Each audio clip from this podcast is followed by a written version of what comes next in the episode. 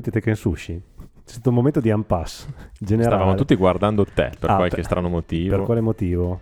Qualcuno mi ha investito con l'auto, eh, voglio dire, mi ha investito della- Sì. del ruolo di Di leader. host. I am the leader, follow the leader, please.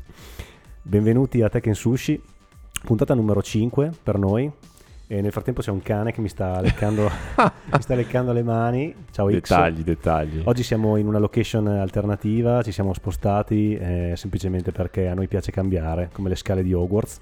E mm, è la verità, cosa ridete? No, no, tutto giusto. È la verità. E niente, puntata numero 5. e come sempre partiamo raccontandoci un po', un po' di news, ma prima ricordiamo... Bravo, bravo, bravo. Grazie. Ricordiamo una novità. Una novità che è che abbiamo, grazie al nostro social media manager eh, Mark, eh, ottenuto la possibilità di entrare nel magico mondo dei social network. Benvenuti nel 2011, grazie, prego, arrivederci. Quindi noi abbiamo eh, da oggi la pagina Instagram, Tekken Sushi, e la pagina Twitter, il nostro account, che non è una pagina, è un account, è un... come si chiama? Account, no? Account, ma tanto account. Twitter è stato deprecato, quindi Sì. ce ne facciamo, va bene. Durerà Presto, presto avremo il, no- il nuovo, il nuovo social network Mastodon. Sì, può essere, può, può può essere. darsi che saremo anche lì. Comunque sì, siamo, siamo su Twitter e su Instagram, quindi eh, seguiteci. Seguiteci, seguiteci e il nostro media manager è carichissimo, posterà sicuramente dei post succulenti all'uscita delle nostre puntate, ma non solo, ci sarà anche qualche chicca nelle stories, quindi mettete un like. Forse. Grazie. Un sacco di mippi. Un sacco di mippi.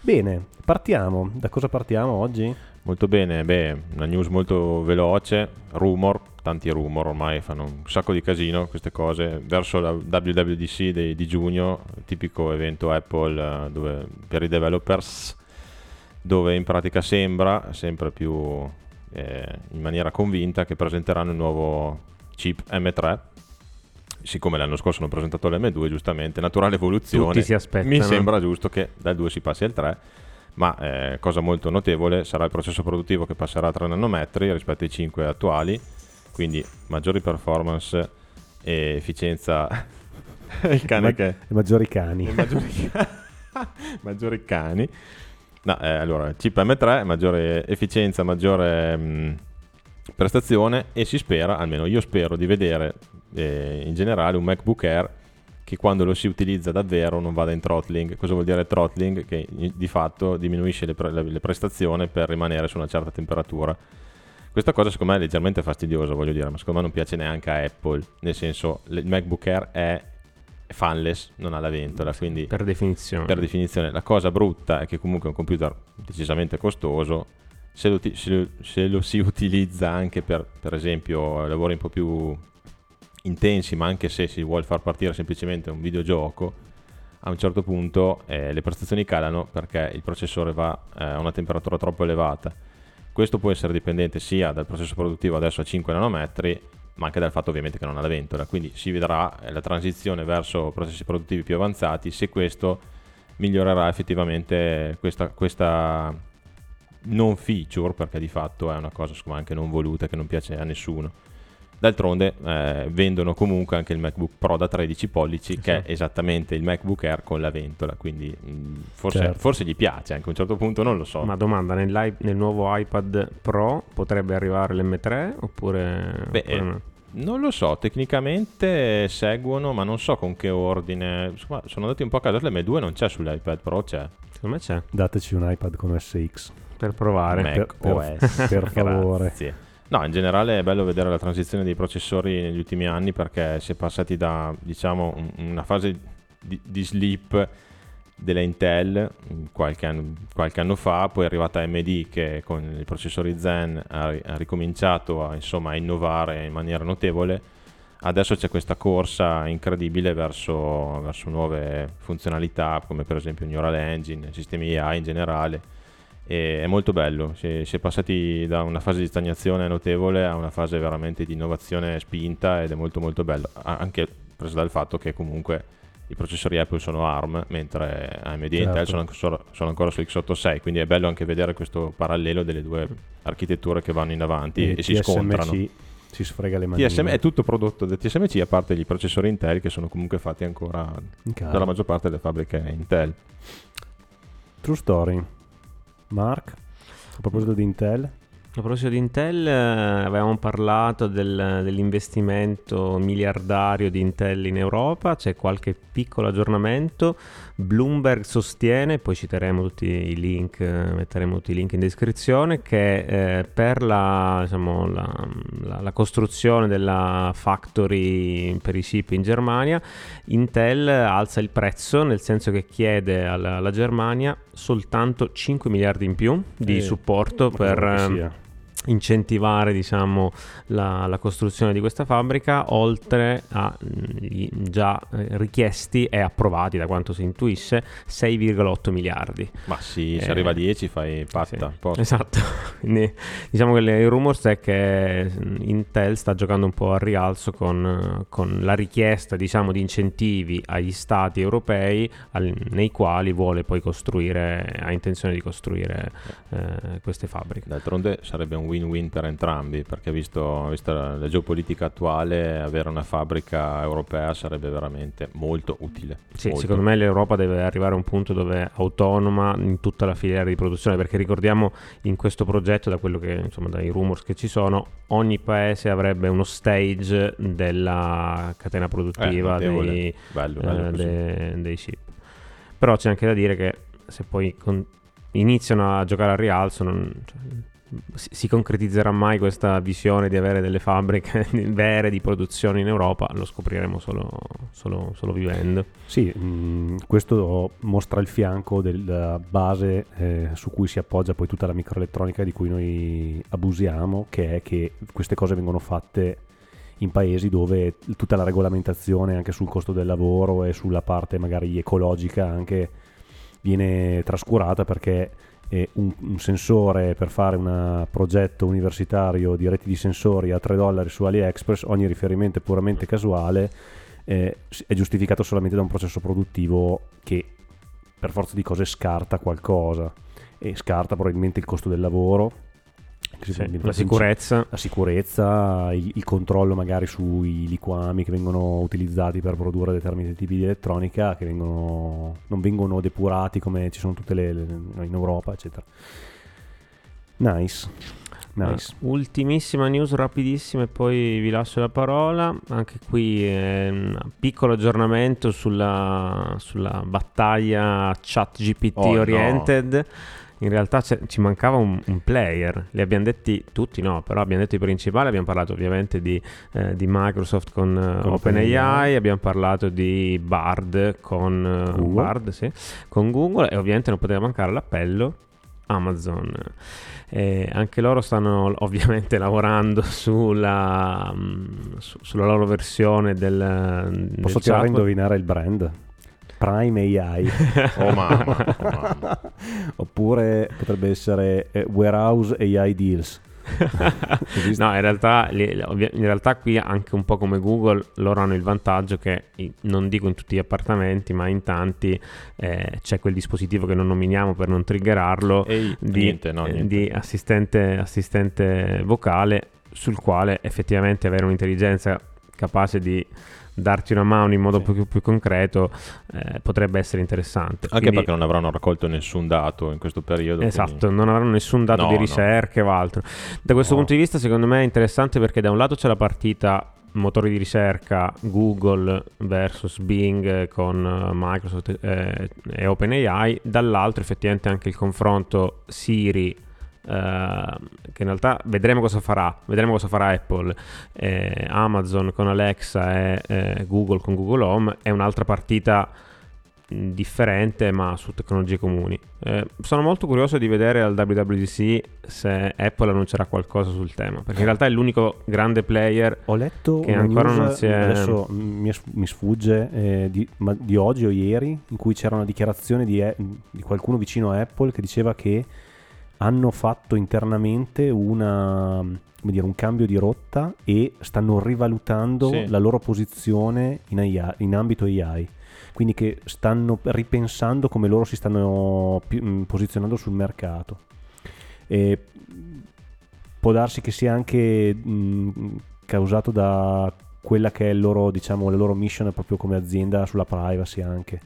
Sì, Può darsi che non vogliano esporsi su un tema su cui invece gli utenti, cioè io per esempio mh, quello che fa Apple per la parte di privacy per me è uno dei, è uno dei motivi, Motivi, per cui rimango su, su un certo tipo di piattaforma, quindi probabilmente vogliono anche tutelarsi, sì, ci sono tre Mac sul tavolo, Sì. tre iPhone sul tavolo, ok.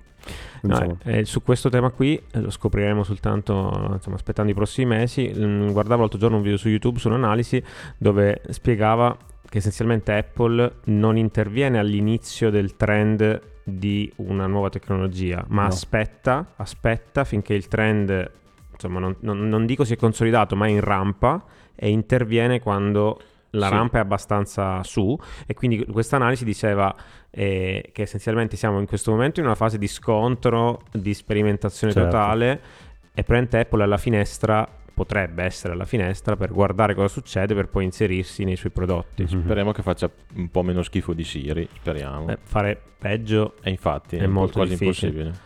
però è interessante, secondo me è una fase molto stimolante anche da questo punto di vista qua. E proprio perché abbiamo parlato di AI, mi hai dato il là per parlare di una, di una notizia che ho letto su Ars Technica la settimana scorsa, che riporta una, diciamo, una statistica sulle truffe basate su, sull'AI negli Stati Uniti, nel senso che nel 2022 eh, di 36.000 report che sono stati fatti, 5.000 persone sono state scammate per un totale di circa 11 milioni di euro di truffa. Spieghiamo cosa vuol dire scammate. Uno scam è una truffa, è un, un gergo in inglese per dire truffa. E la truffa qual è? Che eh, gli truffatori eh, utilizzano l'intelligenza artificiale per riprodurre con i motori di diciamo language processing per generare linguaggio eh, come dire realistico eh, i- dei campioni di eh, parenti o persone vicine alle vittime e ci sono dei motori online che con 10 secondi di audio riescono a generare qualcosa di, di molto, di di molto interessante. C'è una piattaforma che adesso- di cui adesso mi sfugge il nome. Che non diremo per... No, No, no, per no, ma è una piattaforma assolutamente legittima No, che però mettendo del testo genera, delle- genera la- la voce come se fosse detta da, non so, Obama piuttosto che altre personalità e eh, l'anno scorso era mm, salito diciamo ai- alle luci della ribalta soprattutto su internet eh, questo, questo problema quando su 4chan che è una piattaforma diciamo diciamo sketchy un po' Mm. underground eh, su- che nasce come image board ma poi che poi contiene anche un po' la rantumaglia proprio questo qua è una parola italiana che Tecnica. È la discarica dell'internet. la discarica di internet e mh, facevano dire alle celebrità eh, insulti razzisti, omofobi piuttosto che delle volgarità super fake, ovviamente. super fake eh, che però venivano riportate magari dai giornali come se fossero delle- dei rumor, no? E, e quindi mh, niente, ah, mi ha fatto anche riflettere perché siamo molto vulnerabili da questo punto di vista, perché dato che la, la regolamentazione è assente praticamente, siamo tutti molto vulnerabili da questa cosa qua, quindi insomma non vorrei fare del terrorismo, però eh, mi, ha- mi ha fatto un po' prendere male. È interessante, anche se, pe- se pensiamo magari agli assistenti domestici che si basano beh. sul riconoscimento della voce. Un'altra cosa che non è, non è decollata, per esempio, è quel, non so se vi ricordate quella demo che ha fatto Google del suo assistente vocale che può farti da personal assistant. Non so se ve la quello ricordate. che faceva le prenotazioni. Che fa le prenotazioni Sì, al sì, ristorante che quando gli dice sì, e dunque venerdì, mhm", ti giuro, mi sono eh, mi sa che ponata la pelle quando l'ho sentito. Quello lì non è ancora decollato, ma negli Stati Uniti secondo me è live e cioè lì proprio ti, ti rendi conto che siamo in un momento tecnologico in cui la tecnologia ti può mettere nella condizione in cui tu parli al telefono e non sai se stai parlando con una persona, Sì. ma la persona interagisce con te, cioè non è un- uno stupid bot, è, è- è veramente qualcuno che cioè, capisce cosa stai dicendo e riesce anche a fare delle declinazioni emotive anche, no?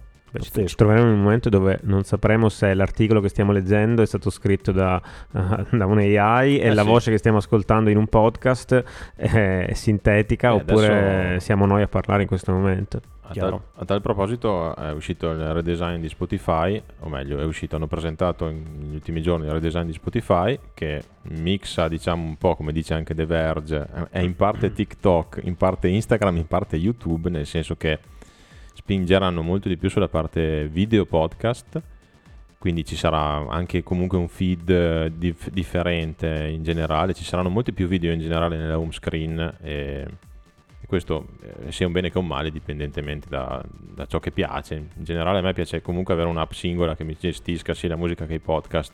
spero non diventi troppo complessa da utilizzare perché dalle immagini che si vedono, insomma, non è che mi faccia impazzire. Oltre a questo, però, hanno presentato anche un DJ eh, AI.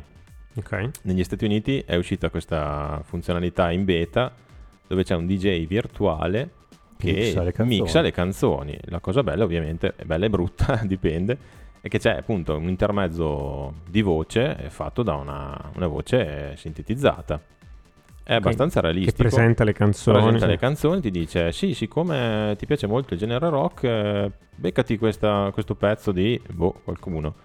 E, e così via. Insomma, va avanti potenzialmente all'infinito perché tanto è, è virtuale. Mm. Quindi eh, sarebbe molto interessante provarlo. Adesso non si riesce anche in, in Italia. ma-! Esatto.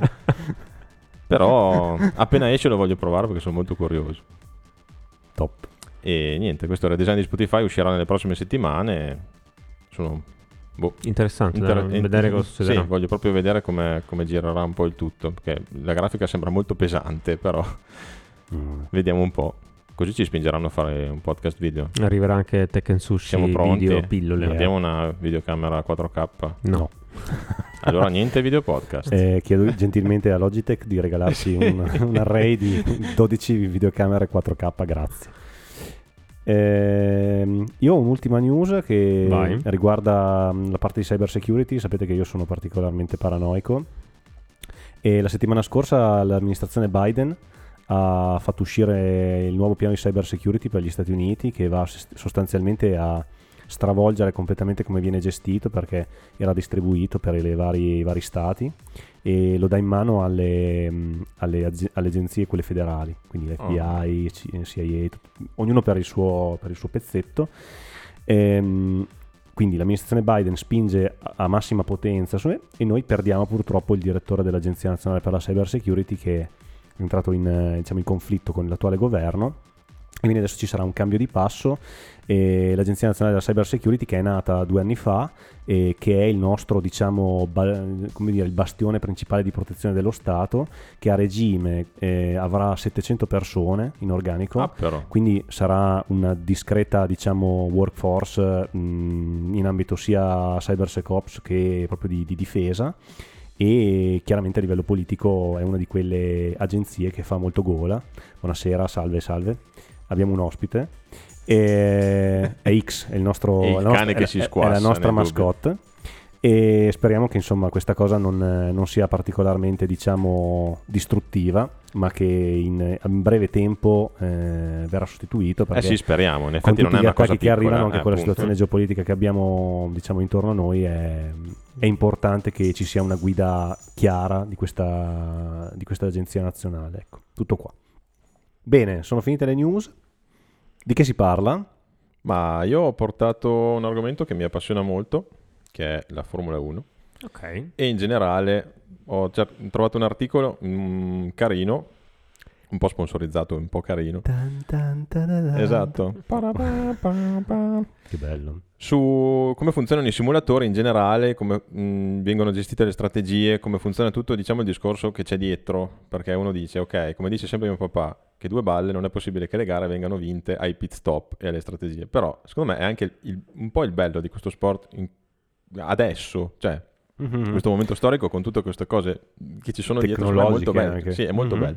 E quindi ho cercato un po' insomma cosa c'è dietro e eh, siamo partiti chiaramente da sono arrivato a vedere un po' come funzionano i simulatori in generale, ok che sono dei marchingegni incredibili perché per chi non ne avesse mai visto uno, ma io ovviamente ho visto le foto perché chiaramente sono super top secret, sono sostanzialmente dei, dei ragni eh, con dei pistoni, con delle, insomma, delle, delle cose per simulare le, le forze G del- della macchina o Mhm. le curve, tutto, tutto quello che serve a un pilota per sentirsi all'interno della, della vettura con uno schermo circa 360 gradi Ma davanti. Stai parlando di simulatori che usano quelli veri, quelli- cioè no, non, non io che gioco a casa no, sulla no, PlayStation. ok, però non cose acquistabili dalle persone normali. Assolutamente no, Ma è grande- proprio- è grande come un- una piccola palazzina Sì, da no, ma sì, per far capire chi ci ascolta, Sì, parlando- sì. stai parlando di simulatori di quel quelli che usano i target. piloti. non simulatori di guida PlayStation 5 per intenderci, sì, No. sì. stiamo parlando di simulatori, diciamo, simulatori Formula di 1, Formula 1 di quelli veri. che vengono usati dai piloti e i tester in generale sono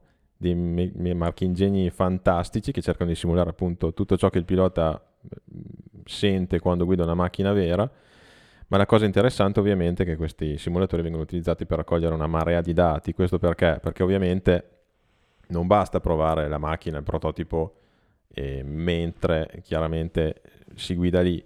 Servono, servono poi tutti i dati da correlare, visto che ci sono stati i test in Bahrain poco tempo fa, da correlare con i dati della macchina messa in pista veramente. Infatti lo dicono anche, stiamo cercando di correlare i dati ottenuti dal simulatore perché cercano di capire in pratica se la macchina, diciamo il digital twin della macchina, il modello mm. digitale della macchina, corrisponde con quello fisico reale. Questa cosa secondo me è bellissima. Mm-hmm. Oltre a questo, che è il primo passaggio eh, di, di, dati, diciamo, c'è poi tutto il, il, passaggio successivo che è quello delle strategie. Mm-hmm. Perché a partire dai dati della macchina, di tutto, di tutto, il modello che è stato creato sulla, sulla macchina e come si comporta in pista realmente, si riesce poi a fare tutta una serie di simulazioni eh, su, su, tutte diciamo, le, le, le, parti di componentistica, calcolare la, l'affidabilità, vedere un po' il rapporto con le altre macchine Chiaro. e tutto il resto. E ho visto che un esempio incredibile secondo me eh, è questo, è una, è una, domanda che è stata fatta da Alonso all'inizio di, di un Gran Premio e gli hanno detto so che hai scherzato sulla possibilità di superare eh, Verstappen alla curva 1 perché lui partiva secondo. È una possibilità realistica secondo te? e lui gli ha detto dipende da come gestiamo i primi 50 metri.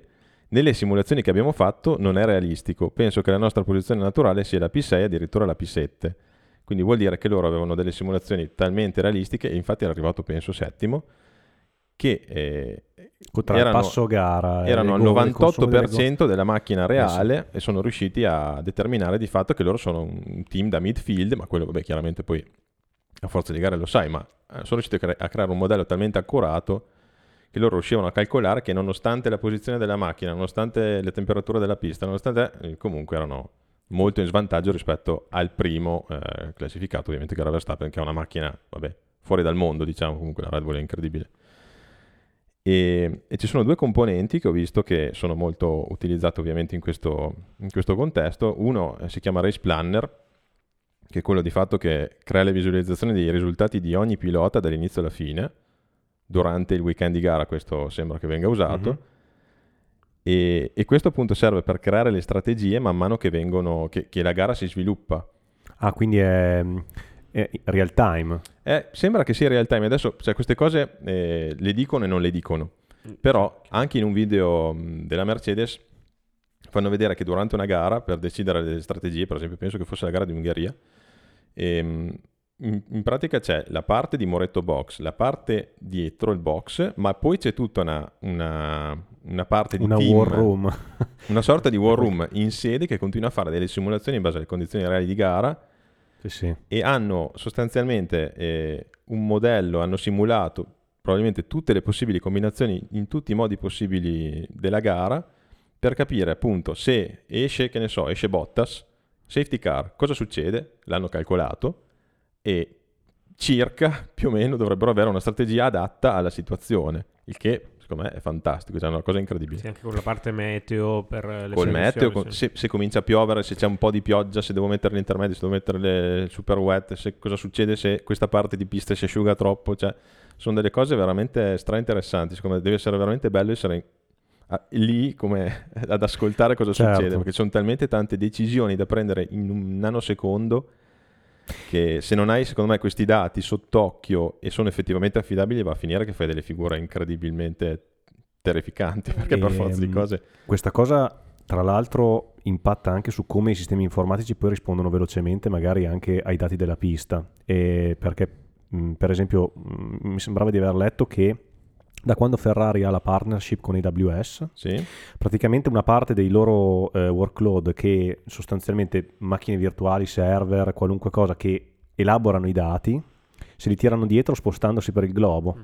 Cioè eh, utilizzano comodo, eh. le funzionalità di hyperscaling di, di, Amazon che ha dei data center dappertutto e le parti che devono fare delle, dei processing in tempo reale li spostano da un data center all'altro, da una regione all'altra per averli il più vicino possibile in modo da trasferire nel data center in minor tempo i dati della macchina con una latenza più bassa Eh sì. e avere anche diciamo dei costi ridotti a livello di economia di scala perché loro possono spostare dei pezzi della loro infrastruttura tecnologica che gli permette di abilitare queste cose e, non so, vicino al Bahrain piuttosto che in Giappone, piuttosto che in Cina o in Sud America. no? Sì, sì. Quindi veramente spinge al limite anche proprio la- a livello tecnologico anche la preparazione delle, delle scuderie. Sì, anche, notevole. so- soprattutto il simulatore serve anche perché adesso le regolamentazioni limitano il tempo nella macchina del vento, nella, Certo, nel nella tunnel del vento, nella galleria del vento e quindi avere un digital twin più accurato possibile della macchina è assolutamente essenziale perché essendo un mondo talmente difficile e che ragiona su millesimi di secondo è fondamentale che queste cose siano assolutamente perfette. Secondo me deve essere veramente interessante riuscire a, a vedere il tutto che gira come deve, deve essere veramente bellissimo per, per un informatico, insomma, per uno poi minimamente interessato a queste Sì, sì. cose. E da questo punto di vista, secondo me, si sposteranno anche una parte degli investimenti, nel senso che Certo, prima magari investivi sulla macchina, sui- sul motore, il sul motore. telaio, Adesso devi investire su quello più sul, sul learning, miglior big data, software, software. Sulla che- migliore infrastruttura che ti possa aiutare per Sì. guadagnare, per azzeccare quella previsione Ma in più. Se non sbaglio, leggevo anche lì che comunque la FIA ha messo delle limitazioni su mm, quanta computazione puoi fare Ok, anche sulla galleria del vento tu hai un tot di ore mh, di CPU e ore di GPU, ore per capire i flussi dell'aria e tutto il resto. E anche sul simulatore, infatti io mi sono chiesto, ma perché non usano la realtà virtuale con dei visori incredibili? Perché comunque secondo me la distanza, verso, quando ti avvicini a una curva, se è in 2D è un conto, se è 3D ti, sembra molto ti sembrerà pure molto più reale rispetto certo. a- al 2D. Sembra, o magari lo stanno usando ma non lo fanno vedere, sembra però che mettano dei paletti anche su, su- su proprio le caratteristiche hardware che devono avere le, le- le cose, perché stanno chiaramente cercando di parificare il più possibile tutti i team. Beh, per lo spettacolo, il perché se tu cap lasci e libero... tutto il resto sono nati anche per quello. Perché altrimenti chiaramente Ferrari ha un simulatore che è grosso come un palazzo, ne fanno andare N in contemporanea con anche i tester e tutto il resto, hanno più- molti più dati insieme e, e ovviamente non ha senso, comprano dei, dei data center mentre la Williams, poveretti, fanno un po' più sì. fatica insomma. No, però sai, anche adesso magari eh, come ruoli eh, verranno fuori i piloti di simulatore che sono quelli bravi a utilizzarlo, a tirar fuori le informazioni e stare magari Vabbè, dis- per lo sviluppo disposti- della macchina è magari disposti essenziale. a stare 10 ore al giorno in un simulatore per costruire il... Beh, il terzo pilota, Eh, de- per esempio Hulkenberg, ha fatto un, inverno al simulatore perché era della- penso che fosse il terzo pilota, il tester della Aston Martin l'anno scorso e diceva che passava le sue giornate al simulatore, d'altronde è pagato per quello. Deve essere molto bello, però. Magari un po' stancante comunque perché ti mettono anche i, i- diciamo, i tiranti sul, sul casco per simulare Per le varie, la- la forza. le varie forze. e lì, insomma, chiaro che è impegnativo. Bello, no, l'ultima domanda che, che ho è a questo punto cambia anche l'effetto sorpresa, nel senso che magari prima, 5 anni fa, 10 anni fa, l'effetto sorpresa poteva essere cambio le gomme prima o le cambio dopo. Adesso, essendo tutto, tra virgolette, simulabile, l'effetto sorpresa devi averlo nel- in un secondo. Decidi di... Infatti spesso fanno le finte, Sì, sì, sì. cambiano magari in pochissimo tempo per magari alterare. Cioè, secondo me cambia anche come puoi, fre- tra- passatemi l'espressione, fregare l'altro, che però devi farlo, pensarlo più velocemente, farlo Esatto, molto più perché l'altro ha velocemente. già pensato che tu stavi Esatto. provando a fare una cosa diversa da quella che stai dicendo di fare. Eh no, è vero, è vero, è vero. Cioè, per fregare la strategia di un altro, che però adesso non è fatta da un tizio con carta e penna, eh, ma è fatta da un super calcolatore, è ancora Certo. più E difficile. infatti si vedono nei, cioè, nei- nei video, si vede che proprio chiamano il, il box eh, de- al pilota praticamente quando è l'ultima curva e è pronto lì per entrare. Eh, sì, sì. E niente, vorrei concludere con questa domanda per voi, se a voi questo mondo quasi virtuale della Formula 1 piace o preferireste vedere una gara dove semplicemente è la qualità del pilota e della macchina. Ma dipende. Eh, io, a, me, a me piace molto la Formula 1, sono molto appassionato. Mm, allora, se c'è qualcosa che non mi piace, che vorrei che venisse riportato indietro, è il rombo dei motori, Eh sì. è l'ibrido. In realtà questa parte di, di, come dire, di simulazione, di, non so come dire, incremento tecnologico informatico della Formula 1 a me piace molto, anche perché storicamente la Formula 1 è stata eh, un veicolo di innovazione anche per il trasporto, quello civile, no? Sì. dal fatto che la telemetria poi è stata il nonno del telepass, piuttosto che sono stati fatti degli esperimenti sulle benzine speciali che poi sono stati portati anche nel- nelle macchine. E in questo caso tutte queste innovazioni che si stanno facendo, poi Mercedes, Ferrari e tutte le varie scuderie, poi le possono per esempio Dallara che sviluppa il telaio per, per AS, per esempio, così possono essere vendute anche in ambito, diciamo, in ambito civile, no? Sì, Quindi in sì, realtà è bello perché si vede anche come può guidare lo sviluppo tecnologico al di fuori. E- è chiaro che dopo bisogna trovare dei- degli stratagemmi per lo spettacolo, no? Eh sì, Nel senso che, per esempio, infatti. adesso quando è, sta- da quando è stata comprata da Liberty Media si spinge molto sui social, si copre con il video qualunque cosa, sono stati venduti i diritti per vedere cosa succede dietro le quinte Drive to Survive per Netflix, cioè si, si sta trasformando no, la Formula 1. Una volta era motori, il motore più potente, e a un certo punto ci sono state strategie sulle gomme, si potevano fare i rifornimenti durante le, le gare, no? Sì. si poteva partire scarichi, carichi.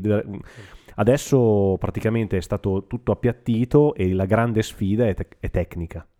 È tecnica ed è anche nella, nella parte simulazione ed è, ed è- è bello, è, è un po', si, si perde un po' forse la magia della sorpresa, questo sì. Però mm, non mi dispiace, ecco. Sarebbe meglio se vincesse un po' di più la Ferrari. Sì, quello sì. Io, Però- io non lo so, io da un lato le gare a volte quelle più divertenti sono quelle con gli imprevisti, Sì, con il, il pioggia. caos più Eh, assoluto, certo. bellissimo. Però è anche vero dall'altra parte se ti immagini un campionato solo con imprevisti, cioè è bello che, che ci sia l'imprevisto una volta ogni tanto, dall'altra parte Sì, è bello ca- sì, sì. sul, sul complesso del campionato avere, guardare anche gli aspetti di strategia, come evolvono le macchine, eccetera, eccetera. Io eh, non so rispondere, eh, sicuramente penso che il tema dei regolamenti sia importante per mantenere un livello di, diciamo, di engagement eh, interessante delle gare.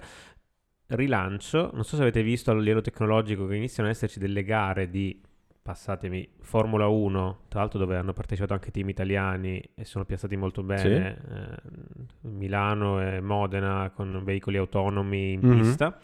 E abbiamo vinto. Secondo posto, se non ricordo male. Quella che c'è stata negli Stati Uniti. Sì, secondi, Ha vinto sono- Milano, Politecnico. Politecnico e secondo l'Università di Modena e Reggio Emilia.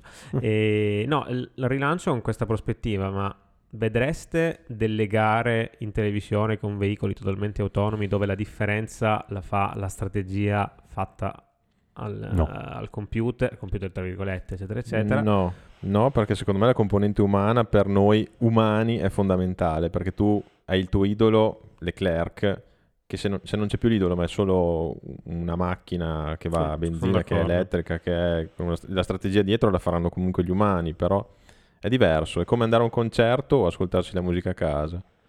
Cioè, è proprio secondo me il concetto che devi pensare che dentro Sei c'è una persona... ele- sei stato molto elegante. cosa. Potevi dire delle, delle oscenità molto, molto peggiori. gra- No, è... Ma però il punto è quello, cioè alla Sì. fine l'errore, l'errore da una parte, la- il, il colpo di genio il, dall'altra. sì, il brivido del fatto Sì, che sì. tu sai che potresti essere tu al suo posto se fossi Sì, bravo come lui o lei, però se no si perde tutto, tutto insomma. Sì, l'immedesimazione nel, Eh, nel sì. pilota alimenta anche proprio il- come dire, lo scenario di, non so, di immedesimarsi in un, in un campione, nell'inseguire un sogno, nell'impegnarsi. Alla fine, anche se c'è tutta questa parte di tecnologia che prevede un po' quello che succede, in realtà poi c'è sempre un grande amore per i piloti e, per- e questo vale per qualunque cosa. Vale, cioè, è, è- è per la Formula 1, ma anche per, per esempio per, non so, le- se uno guarda le regate, tipo Sì, Luna sì, Rossa, sì, così, sì. piuttosto che magari guardare, adesso non, non mi viene in mente null'altro, però... Oh, ci sono i campionati dei robot che giocano a calcio, radiocomandato. No, non sono in. Sud Corea e in Sì, Giappone. una gara da 20 minuti probabilmente la guarderei anche perché è interessante Sì. a livello accademico, quello che vuoi, insomma. Però non, non- non starei a guardare un campionato. no, Però non credo. sono d'accordo, la cosa, eh, rilancio quello che dicevi tu, eh, Gab, prima, il fatto che prima la Formula 1 e le, insomma, le gare di, di auto pushavano la tecnologia di alcuni settori, adesso spingono anche la tecnologia Informatica. informatica. E questo secondo me è una... La, la portano al limite, perché comunque nel momento in cui devi fare il digital twin in tempo reale di una macchina che va Ai 300 a- all'ora. sul rettilineo con altre quante macchine sono in, in gara. 20. Eh, st- stai spingendo al limite Sì. tutto lo stack, eh? Sì. tutto, Sì. cioè da- dalla trasmissione dei dati alla parte di computing alla qualunque, modelli. Quel- quello secondo me è super interessante. Sono d'accordo con voi che alla fine il bello è eh, il pilota il umano, brivido. però è anche interessante dall'altra parte come uno sport, come questi sport così stiano mm, spingendo molto l'aspetto tecnologico. Sì, sì, è di fatto uno sport estremo, Uno sport estremo, in sì. generale, perché c'è la componente del pilota e la componente informatica. E come direbbe Carlo Vanzina, problemi, problemi, problemi. bene, bene, bene, ottimo. Bene ragazzi, la puntata è finita. Oggi abbiamo parlato di qualcosa di molto interessante. Andate piano, guidate, guidate con prudenza. Sì. e ci sentiamo alla prossima puntata di Tekken Sushi. Io sono Gabbro. Io sono Mark. Io sono Berto. Ciao! Ciao. Ciao.